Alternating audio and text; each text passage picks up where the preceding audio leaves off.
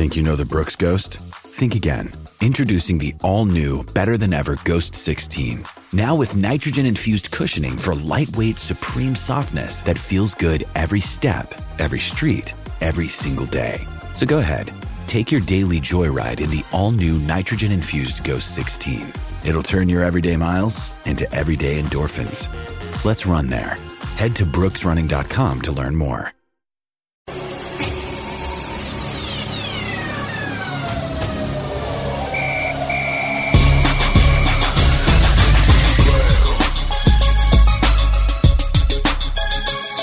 And welcome into another episode of the Vigilant Sports Pacers podcast. I'm Scott Agness. This conversation coming after the 2017 NBA draft, where the Pacers for once used both of their picks and they even acquired another one. First, they got TJ Leaf at 18, who appears to be a safe, reliable pick, a 6'10, 222 pound power forward.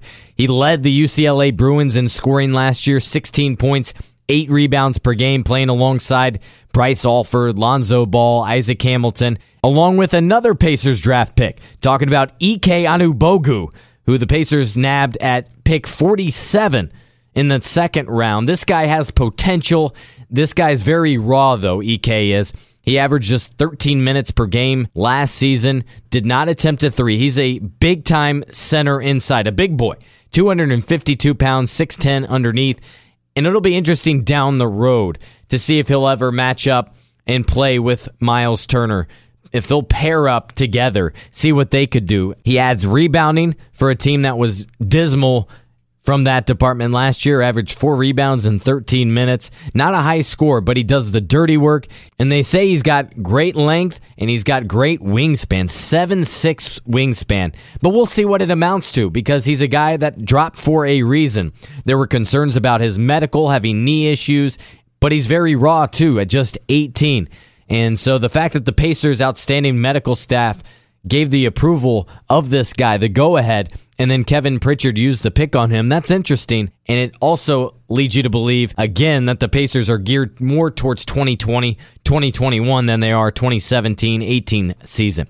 The Pacers also used a pick on Edmund Sumner, a point guard out of Xavier. Now, he's had ACL surgery, and that's a big reason why he dropped all the way to 52 in this draft. It was a pick owned by the New Orleans Pelicans, acquired by the Pacers for cash considerations.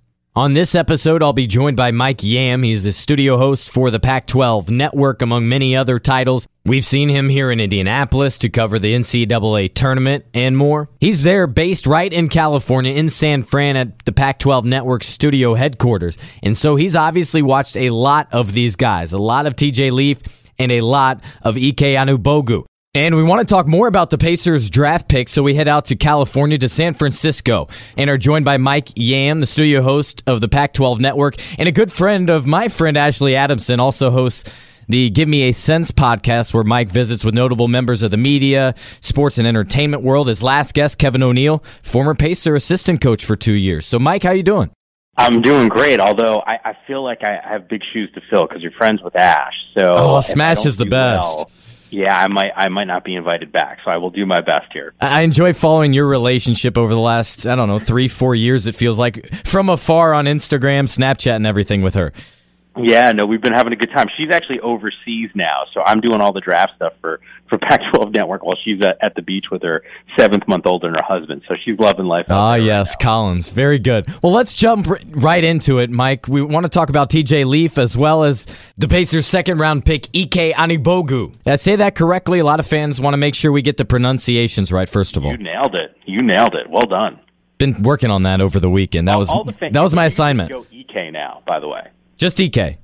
Yeah, now, now it's cool. Like you say it the one time, and now you're good to go the rest of the time. Yeah, you don't want to make the mistake of calling him Ike either, because the Pacers formerly had Ike Diogu, so there's kind of that tendency to go, "Oh yeah, another Ike on the roster."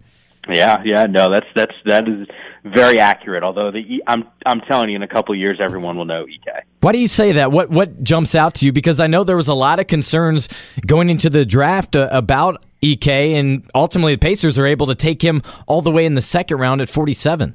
Yeah, I actually think it's a great selection for him. There were concerns about the knee issue uh, that he had where he missed the NCAA tournament. For me, though, the reason why there's so much excitement, because I think fans who didn't get an opportunity to watch him at UCLA will probably look at the numbers and say, hey, this is a guy that's 18 years old that log like what, you know, 13, 14 minutes a game, modest scoring, modest rebounding numbers. But if you had your eyes on him when he was on the floor, he was he's deadly. I mean, the dude is built like an absolute truck, great footwork, huge rim protector.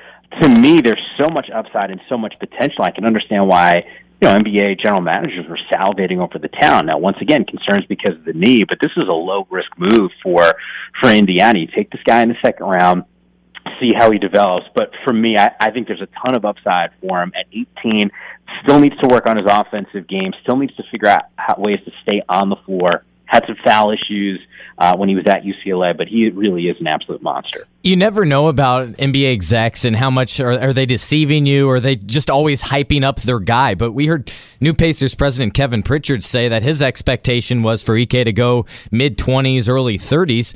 He dropped all the way to 47. They were in touch with his agent. How surprised were you that he dropped that far? Was that a possibility you, you understood and he probably understood? I'll be honest with you. I was actually floored that he wasn't taken at the end of the first round. I, I once okay. again, you look at his size, you look at the skill level, you look at what teams are are consistently looking for at the NBA level. There's so many reasons to point at EK and say, "Hey, this is a guy that that deserves the spot." Now, it, it maybe there are some teams in the NBA that say, if I'm taking you in the first round and I have concerns about your knee and you're only 18 years old and I already knew that you were uh, a project, so to speak, without the knee injury, it might not be worth it for me to take you, you know, in that first round. Now, fast forward into the second round, and I think it makes it makes more sense. It made a ton of sense for Indiana. I I, I really do like his game. I, I think when you look at most of the guys that are drafted you're always concerned about what can they bring to the table on the defensive side. That is the least concerning thing about Ike. It's all about what's what's he how is he going to develop his game offensively? You know, and, and in some ways, it's kind of like the biggest question with TJ Leaf, right? Offensively, he's really strong, and yet defensively, how is TJ going to be able to grow in that Indiana uniform? So a lot of you know, look, a lot of love for UCLA. They get two of those guys mm-hmm. in Bruins. And last time they drafted a guy, it was Reggie Miller. I don't think either of those guys are going to have the career that Reggie had. But uh, but to me, there's definitely a ton of upside with both players. And the crazy thing about the connection here, beyond their UCLA roots, is these guys played AAU basketball with each other with the Compton Magic, so they go way back, and that helps, especially being you know an 18 and 20 year old coming to Indianapolis, a new scene for them. It'd be nice to have one another. Yeah, you know, I I think that's something that people don't always realize when you look at you know the life of an NBA player, especially in a young NBA player. There's been guys over the years that I've talked to, and they've all said the same thing. It can be really lonely on the road, and it can be really lonely when you're not even 21 yet, and you know you're you're basically in a locker room with guys that are in their late 20s, early 30s that have families and it's a big adjustment for for a lot of players. So I think if you get some familiar faces, and these guys are lucky, you know, the former teammates are still teammates now. Obviously, used to rock that UCLA uniform. It doesn't happen that often, so I think that's a huge bonus from the personal side for both of these players. That's exactly the word I hear is is lonely. And then also you've yet to get into a routine when it comes to yeah. the NBA, whether it's your practice schedule and whether how you can get an assistant coach to rebound for you or pregame, when should you eat. It's a little bit different when you're traveling by charter and you're getting in at three in the morning, those sorts of things. Yeah, I mean lifestyle is just vastly different. And you know, uh, some of the things that you made reference to, I think, are all factors. And then how about just playing that too. money at the pro level where the expectation level is sky high? I mean, it, it just it's a different it's a different mindset. I think when you hit the floor. When you think about EK on the floor and his presence, like you spoke of, and how he's a physical specimen, do you kind of envision like a Kendrick Perkins, a big baby, where he's just huge and efficient in a few things? Yeah, I mean, I think Perk is is is a reasonable uh, comparison for sure. I, I just, you know, what's crazy? The more and more I watch, him, we would do, I would do double takes at the screen and just I, the footwork. And I know I said that before, but it's just so strong. Um, and, and at his size, him being able to run up and down the floor as well as he did, I think is surprising. You know, I, and, and this is not the comparison that I'm making, but you know, I, I think most of us grew up watch Shaquille O'Neal play. And, you know, the other day I was watching TV and there was some footage of him when he was coming out of college and, and playing in an Orlando Magic uniform. I forgot how big and how, how agile he was at his size. And Ike, I think has still some room to to even get a little bit bigger, but he is built like a truck and he does move well.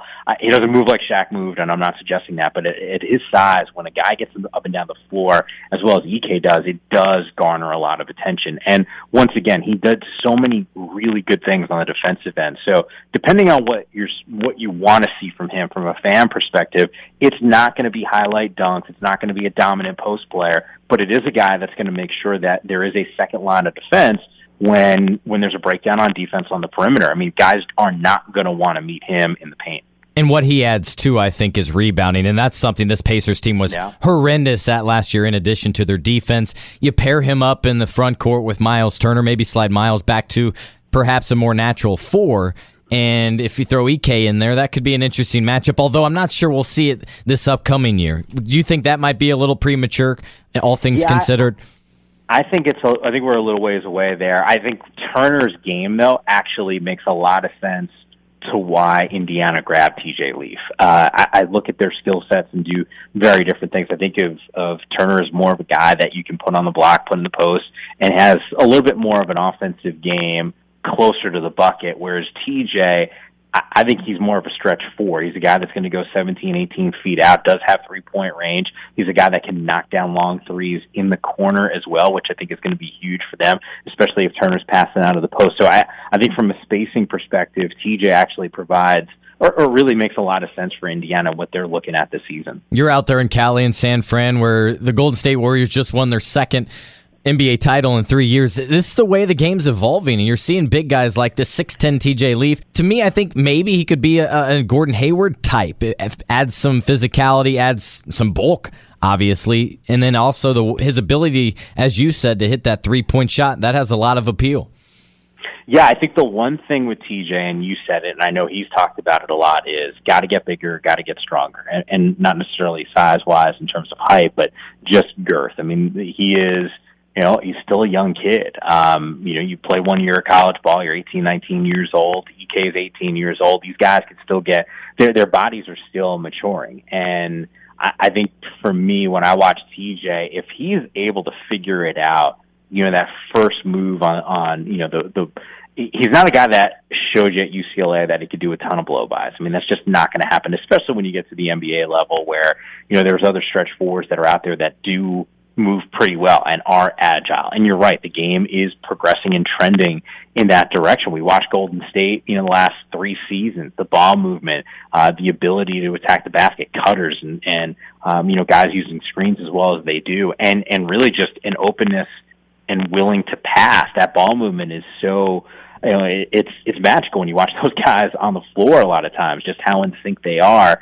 And I, I think when I watch TJ play, I, I see a guy that has an offensive game that still can get better, and I, I think that's still what his his personal identity is when he's on the floor.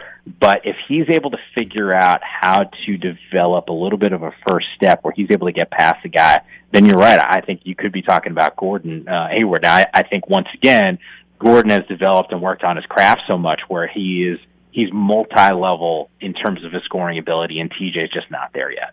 Where TJ needs to improve the most at is on the defensive end. We've heard both he and the Pacers discuss that here in recent days.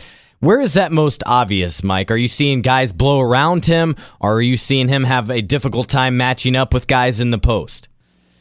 I, I to me, it's not as much as guys getting past him, although that did happen. To me, I think one of the biggest issues when watching TJ is what happens when it's another big body that's on the block that that wants to score. You know, and, and I think that happens, and that's why I think there is the potential for TJ to get better on that side.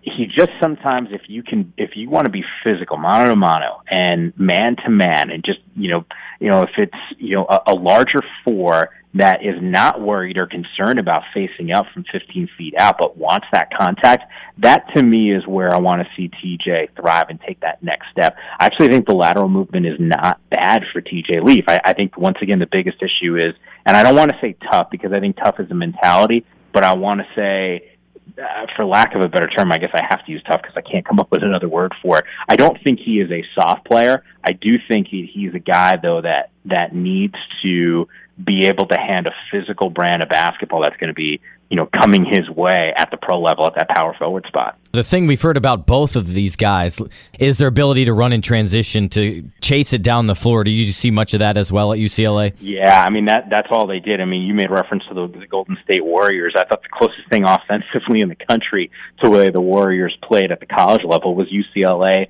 last year. I mean, Lonzo Ball running the show, TJ Leaf on the perimeter. They had great weapons. Isaac Hamilton, Bryce Alford certainly comes to mind. So there were so many guys that that were able to to move in transition. It was like a, a, a wave. It was like a tsunami at times where UCLA and a lot of it was TJ Leaf, where you know you could go and watch like a 10-1 run, a, a 12-3 run, where you know out of nowhere these guys just get up and down the floor so fast, and, and a lot of it was Alonzo, but TJ was the recipient of playing a really good point guard, um, and I, I think that's something where if Indiana decides to get a little bit quicker uh, when they're on the floor, I, I think TJ will fit fit right into what they want to do. And that's been the goal, Mike. That's been what they've been talking about the last yeah. two years. They shifted coaches, Frank Vogel out, Nate McMillan in. Their pace went up, points per game improved slightly, but their defense dropped from third to 16th. So that's that's where they really suffered, and to where one player called the defense horrendous to me. So that was straightforward. Yeah. No, I mean, and, and that's the thing when you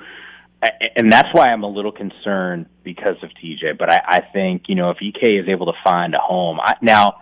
Once again, I, I think young players who physically sometimes aren't always ready have some issues staying on the floor because of foul trouble. And I, I think you know, both EK and TJ Leaf for different reasons might have to face that. Yeah, especially EK. I remember Roy Hibbert up until he, he yeah, had some of those yeah. couple year runs where he was strong, was an all star, and then faded away. One of his big issues early into his career was get, staying on the floor. He'd pick up four fouls in 15 minutes, and, and that would really limit his ability to contribute out on the floor. Yeah, I mean, Hibbert, you know, it's funny, I forgot about him. A lot of people have, Mike. Yeah, I bet you know, size wise, Ek can can almost fill out to that type of frame. Um, it moves better. I mean, when when Roy was playing with you guys down there, he wasn't. I mean, Ek is. You know, Roy was a bigger dude than than Ike is right now, but you know, and that has to do with age and maturity and and, and just the, the time and process of being in the NBA level. But I can see Ike's frame filling out to to looking more like Roy Hibbert in a few years. I want to ask you about UCLA basketball. Just because people around here are curious following Steve Alford, that program. Sure. One of our best players, the Indiana Mr. Basketball, Kris Wilkes, heading out there. What is the reception like? What is the uh, attendance like at UCLA games? Because in our mind, people are at the beach, and so it doesn't quite have the appeal as uh, coming here to Indiana, Purdue, Ohio State might. Yeah, you know, it, it sounds like an awful way to live your life, right? Go to the yeah, no kidding, and then had had to go uh, watch UCLA at night at Pauley. You know, I, it, it's funny because I, I'm curious what the reaction is from your guys' end on Steve Alford because I think nationally the narrative with Steve is look at the players that he's been able to bring in, look at the guys that have made the jump to the NBA, and the success that they had even last season. And I think there's a lot of positives with that program. But for whatever reason, you know, and, and look, Indiana is a blue blood, UCLA a blue blood, where the expectation level is so high, so significant that a Sweet 16 run, that ain't going to cut it. That's just not good enough. These are programs, two programs in particular, that are thinking Final Four and national championships. And I think when you look at the UCLA fan base, they've, for whatever reason, just have never been completely enamored with Steve Alford. And I, I I'm disappointed by it because I think you look at the results and the job that he's done, and I think it's pretty darn good. Um, you know, all these tournament runs that he's been able to put together and the talent that's there. I, I just think in a day and age of college basketball where there is so much talent where it's not always outside of Kentucky, for example. You know, there are really good basketball teams that, that aren't necessarily the teams that were always good, you know, 10, 15 years ago. But Steve, nationally, I think gets a, a decent amount of credit for what he does. I think locally, he, he's probably down in Westwood should get a little bit more support.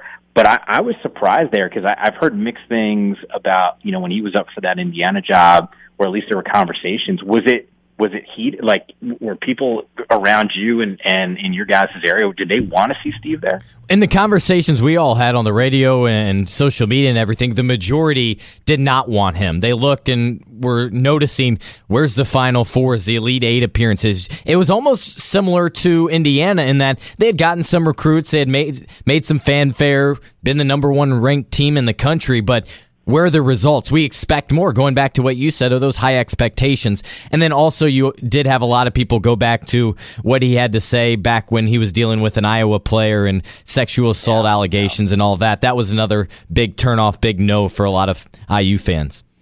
Well, it's surprising that, and I shouldn't say it's surprising that it, that it came up, but I'm surprised that the reaction wasn't more positive there because everyone that I've talked to that has lived in that area or lives in that area, he's kind of a revered icon in a lot of ways with that program. And to me, when you leave a UCLA, and I, I mean, I'll say this to replace Ben Howland, it.